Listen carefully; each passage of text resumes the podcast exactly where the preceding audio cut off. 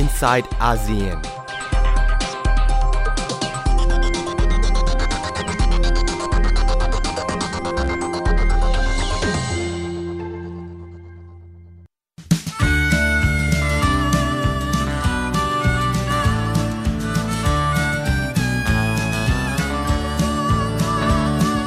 If you don't like who's in there, vote them out. That's what election day is all about. The biggest gun we've got is called the ballot box. So if you don't like who's in there, vote them out. Vote them out. Vote them out. Vote them out. Vote them out. And when they're gone, we'll sing and dance and shout. Bring some new ones in, and we'll start that show again. And if you don't like who's in there, vote them out.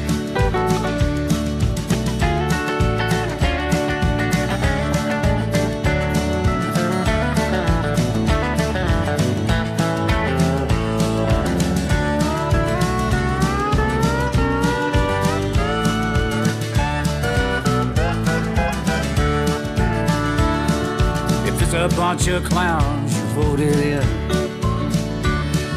election day is coming round again. If you don't like it now,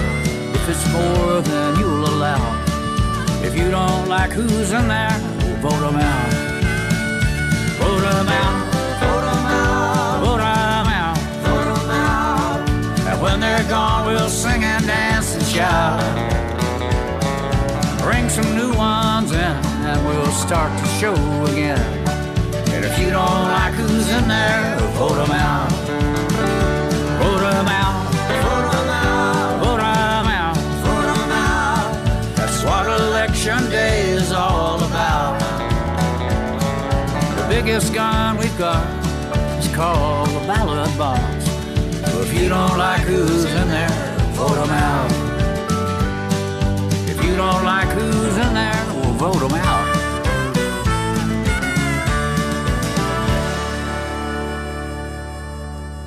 สวัสดีค่ะ ยินดีต้อนรับคุณผู้ฟังเข้าสู่รายการ i n s i ซต์อาเซียนดิฉันชลันทรโยธาสมุทรทำหน้าที่ดำเนินรายการค่ะ อีกไม่ถึง 5 วันนะคะ ก็จะถึงการเลือกตั้งทั่วไปของสหรัฐ ที่คนทั่วโลกกำลังจับตา เพราะว่าปฏิเสธไม่ได้ว่า ใครก็ตามที่เข้ามาดำรงตำแหน่งมานั่งเก้าอี้ ประธานาธิบดีสหรัฐนั่นหมายถึง มีส่วนในการกลุ่มบังเหียนการเมืองโลกนะคะ ขณะนี้ประธานาธิบดีโดนัลด์ทรัมป์จากพรรคริพับลิกันแล้วก็คู่แข่งอย่างโจไบเดนผู้สมัครชิงตำแหน่งประธานาธิบดีสหรัฐจากพรรคเดโมแครต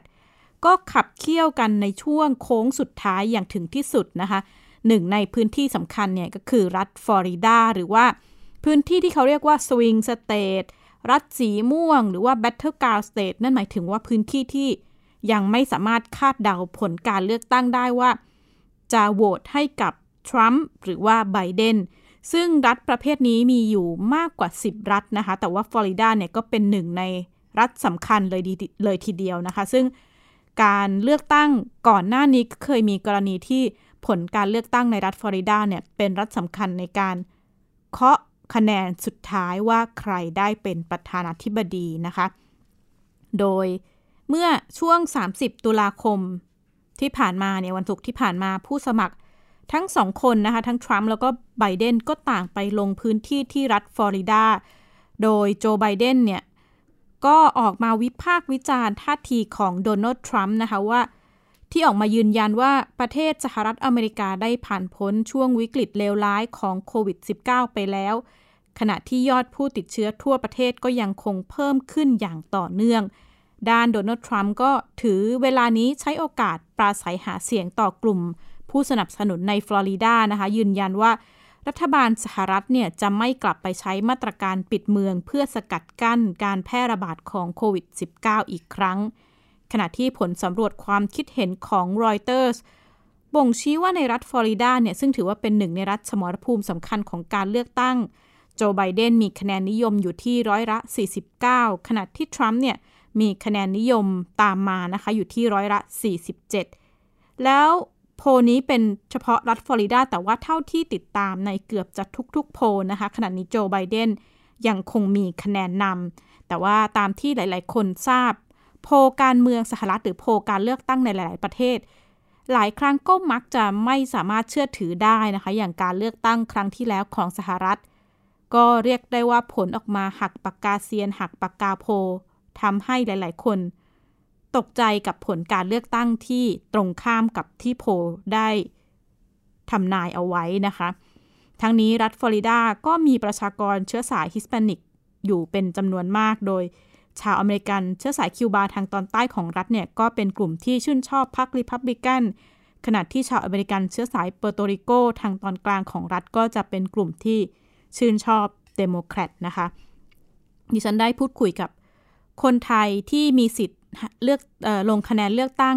ในสหรัฐนะคะ ก็บรรยายบรรยากาศว่าขณะนี้เต็มไปด้วยความคล้ายๆ กับจะวิตกกังวลกระตือรือร้นกับการเลือกตั้งที่เกิดขึ้น ก็ถือว่าเป็นการเลือกตั้งที่ไม่เคยมีมาก่อนนะคะ คือเกิดขึ้นท่ามกลางสถานการณ์โควิด -19 ทำให้ต้องมีการปรับเปลี่ยนรูปแบบการเลือกตั้งไปสู่การลงคะแนนผ่านทางไปรษณีย์หรือว่าการเลือกตั้งล่วงหน้าจำนวนมากนะคะ ล่าสุดมีข้อมูลว่าชาวอเมริกันมากกว่า 80 ล้านคนเนี่ยก็ได้ลงคะแนนเลือกตั้งล่วงหน้า หรือลงคะแนนเลือกตั้งทางไปรษณีย์ไปแล้ว ก็นับว่าเป็นการเลือกตั้งล่วงหน้าที่มากที่สุดอย่างที่ไม่เคยมีมาก่อนเลยนะคะ การเลือกตั้งครั้งนี้ก็ยังเป็นครั้งแรกที่สัดส่วนชาวอเมริกันผิวขาวเนี่ยลดน้อยลงที่สุดเท่าที่เคยมีมาเลยจากเมื่อก่อนอยู่ที่ประมาณ 90-80%ของผู้ลงทะเบียนเลือกตั้ง ครั้งนี้อยู่ที่ประมาณ 69%ของผู้ลงทะเบียนเลือกตั้งนะคะ ขณะที่กลุ่มที่มีเชื้อสายชาติพันธุ์อื่น ๆ เนี่ยก็มีจำนวนสัดส่วนเพิ่มมากขึ้นในการเลือกตั้งครั้งนี้ ก็อาจจะเป็นอีกหนึ่งประเด็นที่ทำให้ผลการเลือกตั้งสหรัฐครั้งนี้ น่าจะยากต่อการคาดเดานะคะ เห็นได้ว่าตลอดเวลาการดำรงตำแหน่ง 4 ปีที่ผ่านมาของโดนัลด์ทรัมป์เนี่ย นโยบายต่างประเทศของทรัมป์ถูกจับตาอย่างมากนะคะ ด้วยการเดินหน้าแนวคิดอเมริกาเฟิร์สหรือว่าอเมริกาต้องมาก่อนทำให้เราเห็นนโยบาย คล้ายๆ กับจะตัดสัมพันธ์กลุ่มพันธมิตรเดิม ขณะเดียวกันเดินเกมเชื่อมสัมพันธ์กับเกาหลีเหนือบ้าง หรือว่าอีกด้านเปิดสงครามการค้ากับจีนอย่างเต็มรูปแบบ นโยบายเหล่านี้ก็โดนใจฐานเสียงนะคะ ได้เสียงสนับสนุนแต่ว่าอีกด้านก็มีเสียงคัดค้านไม่น้อย ขณะที่เก้าอี้ประธานธิบดีจะเป็นของใคร แล้วจะส่งผลอย่างไรต่อนโยบายของสหรัฐกับจีนประเทศที่คู่คิดคู่แค้นกันมายาวนานนะคะ ดิฉันได้พูดคุยกับดรอาร์มตั้งนิรันด์อาจารย์ประจำคณะนิติศาสตร์จุฬาลงกรณ์มหาวิทยาลัย ซึ่งเป็นผู้เชี่ยวชาญด้านจีนมองเรื่องนี้ค่ะ อันหนึ่งที่ตอนนี้เราเห็นว่าเริ่มเกิดความเห็นร่วมทั้งสองพรรคการเมืองนะครับก็คือทัศนคตินะครับของวงการเมืองสหรัฐต่อจีนเพราะฉะนั้นเนี่ยหลายคนบอกว่าไม่ว่าจะเป็นไบเดนหรือทรัมป์เนี่ยนะครับก็จะมีนโยบายที่ค่อนข้างมองจีนว่าเป็นภัยคุกคามนะครับแต่ว่าลักษณะรูปแบบการดำเนินนโยบายเนี่ยผมคิดว่าจะเปลี่ยนไปนะครับเพราะว่าเราเห็นการดำเนินนโยบายของทรัมป์ที่ผ่านมาเนี่ยเป็นการพยายามที่จะทำอะไรที่แหวกแนว ทำอะไรที่คาดเดาไม่ได้นะครับมีลูกเล่นลูกชนนะครับแล้วก็ทำสงครามการค้าฝ่ายเดียว ขณะที่ไบเดนเนี่ยผมคิดว่าเขาจะกลับมาให้ความร่วมมือนะครับกับองค์การระหว่างประเทศเนี่ยมากขึ้นไบเดนบอกว่าวันแรกเนี่ยถ้าเขาได้เข้ารับตำแหน่งเนี่ยเขาจะกลับมาร่วมองค์การอนามัยโลกนะครับผมคิดว่าเขาจะเรียกร้องให้มีการปฏิรูปองค์การการค้าโลกหรือ WTO ซึ่งตอนนี้ก็ทรัมป์ก็ไม่ค่อยได้ความสนใจเท่าไหร่นะครับข ณะเดียวกันเนี่ยไบเดนก็จะพยายามที่จะแสวงพันธมิตรนะครับแล้วก็ร่วมมือในการที่จะทำที่เราบอกข้อตกลงการค้า TPP นะครับซึ่งอันนี้ก็จะแตกต่างจากลักษณะของการทำสงครามการค้าฝ่ายเดียวของทรัมป์ครับ ผู้เชี่ยวชาญหลายคนมองตรงกันนะคะว่า ไม่ว่าจะเป็นไบเดนหรือทรัมป์นโยบายของสหรัฐต่อจีน น่าจะเป็นไปในทางคล้ายๆกันแต่ว่า รูปแบบอาจจะแตกต่างกันระหว่างผู้ท้าชิงสองท่านนี้นะคะ โดยที่ปรึกษาของโจไบเดนก็ออกมาบอกว่าถ้าไบเดนชนะเนี่ยจะหันไปปรึกษากับจับมือกับชาติพันธมิตรให้เข้มแข็งขึ้น ก่อนที่จะตัดสินใจใดๆเกี่ยวกับมาตรการภาษีต่อจีน ถ้าเขาได้รับเลือกดำรงตำแหน่งนะคะ ด้านอดีตเจ้าหน้าที่นโยบายต่างประเทศสมัย บารักโอบามาซึ่งเป็นหนึ่งในที่ปรึกษาของไบเดนเองเนี่ยก็ออกมาบอกว่าไบเดนจะไม่เดินเกมผิดพลาดซ้ำรอยอย่างที่โดนัลด์ทรัมป์ ทำในการเดินมาตรการการค้าเพียงฝ่ายเดียว ซึ่งรวมถึงการตั้งกำแพงภาษีต่างๆ จากยุโรปแล้วก็แคนาดา อันนี้ทำให้ชาติพันธมิตรของสหรัฐเนี่ยเกิดความไม่พอใจ ก็ที่ปรึกษาไบเดนก็ออกมาระบุนะคะว่าจะมีการหารือกันก่อนกับชาติพันธมิตรของสหรัฐก่อนที่จะเดินหน้านโยบายจากจีน ก่อนหน้านี้เองเนี่ยทรัมป์โจมตีไบเดนว่าไบเดนมีท่าทีนุ่มนวลกับจีนรักจีนมากกว่า แต่ว่า ไบเดนออกมาปฏิเสธข้อกล่าวหาดังกล่าวนะคะ พร้อมทั้งระบุว่าตัวเองเนี่ยแข็งกร้าวกับจีนมากกว่าทรัมป์และไม่กลัวที่จะใช้มาตรการใด ๆ ที่เห็นว่าเหมาะสม แต่หากมามองที่จีนน่าจะต้องจับตาการเลือกตั้งสหรัฐอย่างเข้มข้นไม่แพ้กัน แล้วจีนเชียร์ใครระหว่างกันเชียร์ใครมากกว่ากันระหว่างทรัมป์กับไบเดน ดรอาร์มตั้งนิรันดรให้คำตอบเรื่องนี้ค่ะ คือหลายคนบอกว่าเอ๊ะจริงๆเนี่ยถ้ามองระยะสั้นถึงระยะกลางเนี่ยไบเดนเนี่ยก็น่าจะดีกับจีนใช่ไหมครับ เพราะว่าไบเดนเนี่ยจะทำให้นโยบายเนี่ยมีความเสถียรโลกเนี่ยคาดเดาได้มากขึ้น กลับไปเหมือนกับสันติสุขนะที่เราบอกว่าสองประเทศนี้คบค้ากันได้ในสมัยโอบามานะครับแต่ว่ามองอีกมุมหนึ่งนะครับแล้วก็มีนักวิชาการจีนหลายท่านที่ตั้งข้อสังเกตว่าในระยะยาวเนี่ย ไบเดนเนี่ยอาจจะเป็นพิษเป็นภัยกับจีนมากกว่าทรัมป์นะครับใน 2 แง่มุมนะครับแง่มุมแรกเนี่ยก็คือการดำเนินยุทธศาสตร์ของไบเดนเนี่ยมันมีลักษณะของการวางแผนระยะยาวมากกว่าทรัมป์เพราะว่าทรัมป์เนี่ยเราบอกบอกว่าเขาทำสงครามการค้าเนี่ยนะครับแต่ว่ามันเป็นเรื่องของการจัดการระยะสั้น แต่ว่าทรัมป์เนี่ยเรามองไม่เห็นนะครับว่าเขามียุทธศาสตร์ระยะยาวอย่างไรนะครับแต่อีกแง่มุมหนึ่งนะครับที่ก็น่าจะเป็นเรื่องที่กระทบจีนหนักเหมือนกันเนี่ยก็คือไบเดนเนี่ย น่าจะให้ความสำคัญกับเรื่องสิทธิมนุษยชน เรื่องประชาธิปไตยนะครับ เพราะฉะนั้นเนี่ยประเด็นเรื่องของฮ่องกงนะครับ เรื่องของทิเบต เรื่องของซินเจียง เรื่องของไต้หวันนะครับสิ่งเหล่านี้ซึ่งสมัยทรัมป์เนี่ยนะครับยังไม่ได้มีความร้อนแรงมาก อาจจะกลับมาร้อนแรงมากขึ้นในสมัยไบเดนความสัมพันธ์ระหว่างสหรัฐกับจีนก็เป็นหนึ่งประเด็นที่ หลายฝ่ายจับตานะคะว่าหลังจากการเลือกตั้งแล้ว จะมีการเปลี่ยนเก้าอี้หรือไม่ แล้วจะกระทบต่อนนโยบายดังกล่าวอย่างไร นอกจากจีน อีกนโยบายต่างประเทศสำคัญที่จับตา หน้าจับตา แล้วก็กระทบกับไทยอาเซียนไม่น้อยคือบทบาทของสหรัฐอเมริกาในภูมิภาคเอเชีย โดยเฉพาะอาเซียน ซึ่งผู้เชี่ยวชาญหลายคนเนี่ยบอกว่าช่วงบริหารของทรัมป์ตลอด 4 ปีที่ผ่านมาเนี่ย เหมือนคล้ายๆ กับว่าบทบาทของสหรัฐในพื้นที่ภูมิภาคเอเชียในอาเซียนจะลดน้อยลงขนาดเดียวกันปฏิเสธไม่ได้ว่าจีนเนี่ยเดินหน้านโยบายเชื่อมสัมพันธ์อาเซียนกับภูมิภาค ในเอเชียค่อนข้างเยอะนะคะ เห็นได้จากโครงการ One Belt One Road หรือว่า Belt and Road Initiative BRI ของจีนเนี่ยที่เดินหน้าอย่างเต็มที่ในช่วง 3-4 ปีที่ผ่านมานี้นะคะ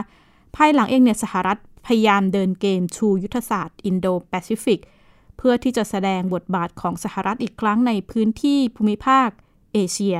แต่ก็ยังเกิดคำถามว่า หลังการเลือกตั้งนโยบายเหล่านี้จะเปลี่ยนแปลงหรือไม่ แล้วก็จะกระทบต่อ ชาติอาเซียน หลายชาติภูมิภาคในภูมิภาคเอเชียอย่างไรนะคะศาสตราจารย์ ดร สุรชาติ บำรุงศักดิ์บำรุงสุข คณะรัฐศาสตร์ จุฬาลงกรณ์ มหาวิทยาลัย มองเรื่องนี้ค่ะ คือผมยังคิดว่าถ้าเราดูทรัมป์ใน 4 ปีเนี่ยนโยบาย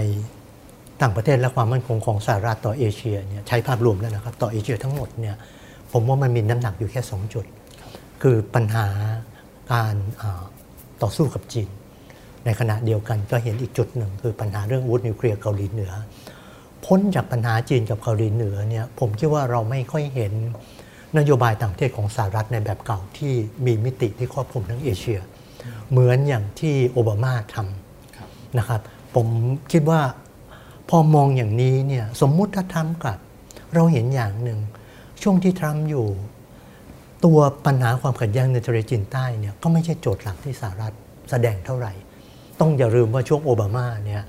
รัฐบาลสหรัฐเนี่ยให้ความสำคัญกับปัญหา ในสเปซลี่ปัญหาในทะเลจีนใต้พอสมควรนะครับ เพราะฉะนั้นถ้าเราใช้วิธีคาดการณ์จากนโยบาย 4 ปีที่ผ่านมา มันก็อาจจะตอบได้แบบเดิมว่าทะเลจีนใต้ไม่ใช่จุดใหญ่ของสหรัฐถ้าทรัมป์ชนะ แต่ถ้าไบเดนชนะ ผมเชื่อว่าถ้ามองผ่านโอบามาบอกก็ต้องขออนุญาตท่านผู้ชมนะครับว่าเนื่องจากเราทำนายอนาคตมันล่อแหลม สิ่งที่เราทำได้มากที่สุดเนี่ยย้อนกลับไปดูตัวนโยบายเดิมบางอย่าง เราจะเห็นชัดว่าโอบามายิ่งช่วงปลายเนี่ยให้ความสำคัญกับปัญหาในทะเลจีนใต้มาก เพราะฉะนั้นผมเชื่อว่าถ้าไบเดนมา ยังเชื่อว่านโยบายของสหรัฐต่อเอเชียเนี่ยอาจจะมีความเปลี่ยนแปลง และมีลักษณะของนโยบายที่อาจจะครอบคลุมเอเชียมากขึ้น ไม่ใช่เน้นปัญหาความขัดแย้งกับจีน หรือปัญหากับเกาหลีเหนือเท่านั้นนะครับเพราะว่าจากช่วงที่ทรัมป์ขึ้นเนี่ยเราจะเห็นอย่างหนึ่งโจทย์อาเซียนก็แทบจะหายไป นะครับผมว่าเราไม่ค่อยเห็นท่าทีของสหรัฐต่ออาเซียนจริงๆนะครับต่างกับยุคของเอาละเดี๋ยวกลายเป็นเราสองคนเชียร์ดิโมแครตเองนะครับเป็นแต่เพียงพอเปรียบเทียบเนี่ยนะครับพอเปรียบเทียบเราก็จะเห็นว่ามันเป็นอย่างนั้นจริง ๆ นะครับแปลว่าอย่างที่ผมพูดเสมอว่า 4 ปีของสหรัฐเนี่ยเป็น 4 ปีที่มีแค่ 2 นโยบายใหญ่ในเอเชีย คือปัญหาจีนกับปัญหาเกาหลีเหนือ และละเลยปัญหาใหญ่ที่สุดคือปัญหาในเอเชียตะวันออกเฉียงใต้นะครับเพราะฉะนั้น ผมเชื่อว่าไบเดนเองหรือทีมของไบเดนโดยโครงสร้างของการเมืองอเมริกัน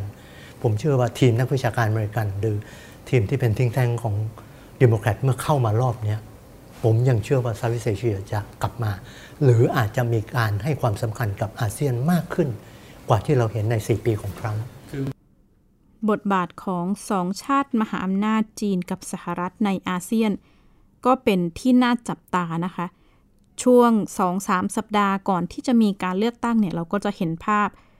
การที่รัฐมนตรีต่างประเทศของจีน เยือนชาติพันธมิตรอาเซียน บางชาติไม่ได้เยือนทุกชาติ จากนั้นนายกรัฐมนตรีญี่ปุ่นก็มาเยือนอาเซียน บางชาติ ขณะที่ไมค์ปอมเปโอก็เยือนเวียดนาม อาจจะเป็นการตีความหมายอะไรบางอย่างถึงบทบาทของสองชาติมหาอำนาจ แล้วก็นโยบายที่จะเดินหน้าต่ออาเซียน ไทยเองก็เป็นประเทศที่มีความสัมพันธ์ทางการทูตกับสหรัฐมายาวนานนะคะเกับ 200 ปี ก็ปฏิเสธไม่ได้ว่า การเลือกตั้งครั้งนี้จะส่งผลกระทบต่อนโยบายต่างประเทศของสหรัฐต่อไทยแล้วก็ไทยเองจะวางท่าทีอย่างไร มองอนาคต ความสัมพันธ์ ไทยสหรัฐ เป็นไปอย่างไร อาจารย์สุรชาติมองเรื่องนี้ค่ะ คือ ผมคิดว่าโจทย์การเลือกตั้งอเมริกันเนี่ยอย่างที่ผมพูดเสมอว่าเวลาวันนี้เรามองการเมืองโลกเนี่ยการเมืองโลกถูกขับเคลื่อนโดยรัฐมหาอำนาจใหญ่นะครับผมคิดว่าวันนี้สถานะของความเป็นรัฐมหาอำนาจใหญ่ จริง ๆ ก็คือสหรัฐจีน อาจจะมีรัสเซียถ้าเราจะพูด แต่ผมคิดว่าของจริงเนี่ยสองรัฐมหาอำนาจใหญ่ที่ขับเคลื่อนโลกเนี่ยคือสหรัฐกับจีน จีนตอบง่าย เราแทบไม่ต้องคิดเรื่องการเป็นผู้นำจีน ไม่มีปัญหาไม่มีปัญหาใช่ไหมฮะแต่ของอเมริกันเนี่ยทุกสี่ปีแปลว่าเราแทบเดาไม่ออกว่านโยบายอีกอนาคตอีก 4 ปีข้างหน้า เช่น นึกถึงตอนปี 2016 ที่เฮร์รี่คลินตันแข่งกับทรัมป์ทุกคนรวมทั้งนักวิชาการ ผมพูดเสมอว่านักวิชาการเนี่ยตกม้าตาย เพราะเราเชื่อว่าโดยคุณสมบัติโดยหลาย ๆ อย่างฮิลลารี คลินตันน่าจะชนะ แต่พอทรัมป์หักปากกาเซียน แต่ความยุ่งยากคือ พอทรัมป์ชนะเนี่ยสิ่งที่คาดเดาไม่ได้คือลักษณะของนโยบาย ความเปลี่ยนแปลงเชิงนโยบายของสหรัฐนะครับเพราะฉะนั้นผมคิดว่าดิโมแครตรอบนี้กลับมา เราพอคาดได้นะครับแล้วผมเชื่อว่าอย่างที่พูดว่าในบริบทของเอเชีย ผมยังเชื่อว่าดิโมแครตให้ความสำคัญกับเอเชียนะครับโดยพ้องยิ่งเมื่อทิศทางอย่างที่เราเห็นว่า วันนี้ไม่แต่เพียงเอเชียตะวันออกด้านบนเท่านั้นที่จะเป็นพื้นที่ของการแข่งขันใหญ่ แต่ในเอเชียตะวันออกเนี่ยผมว่าสหรัฐมีสองประเทศหลัก มีทั้งญี่ปุ่นและก็มีทางสำคัญอีกที่เราไม่ค่อยพูดถึงคือเกาหลีใต้ แต่ผมว่าในเอเชียตะวันออกเฉียงใต้เนี่ยวันนี้เอาละสหรัฐต้องจับมือกับอาเซียน แต่อาเซียนก็มีปัญหาอีกแบบหนึ่งแต่เรารู้ว่าสหรัฐเป็นพันธมิตรที่เข้มแข็งกับสิงคโปร์และในอนาคตเนี่ยผมปฏิเสธไม่ได้คือเวียดนามคำถามคือ ตกลงเมื่อการเลือกตั้งของสหรัฐจบลงเนี่ยการเมืองที่กรุงเทพอยู่ตรงไหน การเมืองที่กรุงเทพเมื่อการเลือกตั้งสหรัฐจบลง ผมใช้คำว่าจบลงเนี่ยในความหมายคือสาบานตัวรับตำแหน่ง ก็คือกลางมกราของปีหน้านะครับเลือกตั้งชนะอย่างเดียวเนี่ยผมว่ามันจบจริง ๆ คือเมื่อสาบานตัว เพราะจะเข้ารับตำแหน่งจริง ๆแต่ว่าเมื่อถึงประมาณกลางมกราปีหน้าเนี่ยคำถามคือการเมืองไทยอยู่ตรงไหนการเมืองไทยหยุดแล้วหรือยัง นะครับ หรือสำคัญที่สุด สิ่งที่เรากำลังเห็นเนี่ยมันนำไปสู่การเปลี่ยนผู้นำทางการเมืองของไทยหรือไม่ ถ้าเปลี่ยนแล้วใครจะเป็นผู้นำในอนาคต และอีกเรื่องหนึ่งแล้วใครจะเป็นรัฐมนตรีว่าการกระทรวงต่างประเทศในวันนั้นครับผมคิดว่าโจทย์เราก็มีเครื่องหมายคำถามทิ้งไว้ไม่ต่างกับโจทย์เวลาเราคุยเรื่องการเมือง หรือการเลือกตั้งสหรัฐครับนะครับ ก็แปลว่าหลายอย่างเนี่ยคงต้องดูแต่ถามว่าผลที่จะเกิดขึ้น ใครเป็นผู้นำที่ทำเนียบขาวกระทบต่อไทยไม่กระทบแน่ๆ ผลการเลือกตั้งสหรัฐคงไม่ได้บอกแค่ว่า ใครจะมานั่งเก้าอี้ ประธานาธิบดีสหรัฐนะคะ แต่ว่านั่นอาจจะหมายถึงบทบาทนโยบายแล้วก็การเปลี่ยนผ่านภูมิรัฐศาสตร์ ในทั่วโลกที่ต่างจากเดิม แล้วก็รวมถึงการเปลี่ยน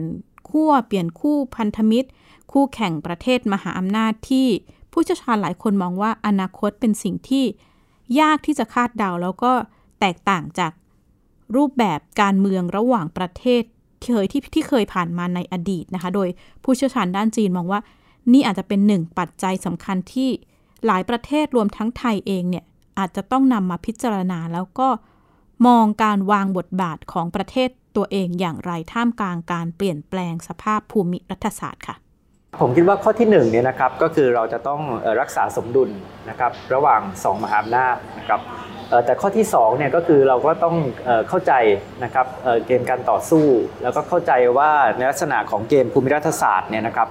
มันก็มีโอกาสนะครับในการเจรจาเพียงแต่ว่าสำคัญเนี่ยก็คือเราต้องเข้าใจนะครับว่าเรามีจุดยืนอย่างไรในการเจรจาในแต่ละเรื่องนะครับแล้วเราจะเจรจาอย่างไร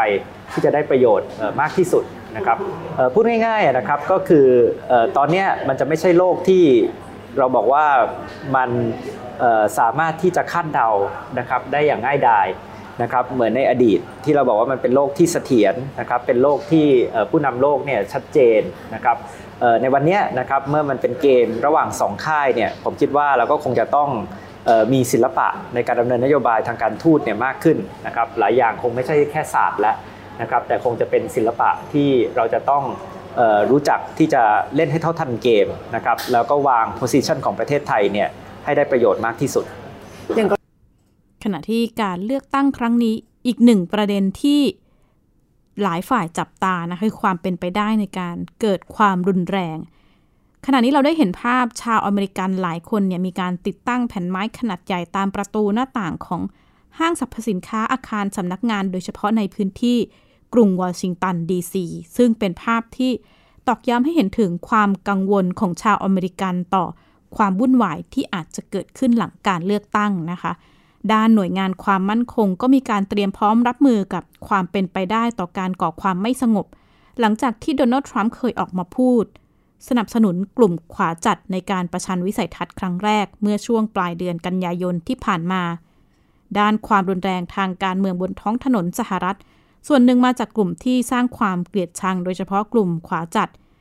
ยิ่งจำนวนคนผิวขาวในสหรัฐมีแนวโน้มลดลงเท่าไหร่ ก็ยิ่งทำให้กลุ่มขวาจัด ออกมาเคลื่อนไหวมากขึ้นนะคะ ความกังวลต่อเหตุการณ์ความวุ่นวายเนี่ยยิ่งเพิ่มมากขึ้นหลังรอยเตอร์สเปิดเผยผลสำรวจว่า ชี้ว่ากลุ่มผู้สนับสนุนทรัมป์และโจไบเดนมากกว่า 4 จากทั้งหมด 10 คนเนี่ยจะไม่ยอมรับผลการเลือกตั้ง นอกจากนี้ยังมีคนส่วนน้อยที่จะออกมาประท้วงแล้วก็ใช้ความรุนแรง หากผู้สมัครที่ตนชื่นชอบพ่ายแพ้ต่อการเลือกตั้ง ผู้เชี่ยวชาญมองว่า จุดที่น่าจับตาคือ วันเลือกตั้งที่ 3 อาจจะมีการนับบัตรของคนที่มาใช้สิทธิ์ หาเสียงก่อน หากมีการนับผิดนับถูกอย่างไร หรือว่าคะแนนเสียง ไม่หมดอาจจะเป็นเหตุให้ฝ่ายใดฝ่ายหนึ่งออกมาบอกว่าการเลือกตั้งครั้งนี้ มีแนวโน้มโกง แล้วก็ไม่รับการเลือกตั้ง ซึ่ง มีความเป็นไปได้ว่าจะนำไปสู่การใช้ความรุนแรง แล้วก็นี่คือการฉายภาพการเลือกตั้งที่ใกล้จะถึงนี้ และคือทั้งหมดของ i n s i ซต์อาเซียนวันนี้ดิฉันชลันทรโยธาสมุทรขอลาคุณผู้ฟังไปก่อนและพบกันใหม่สัปดาห์หน้า สวัสดีค่ะ ติดตามรายการได้ที่ www.thaipbspodcast.com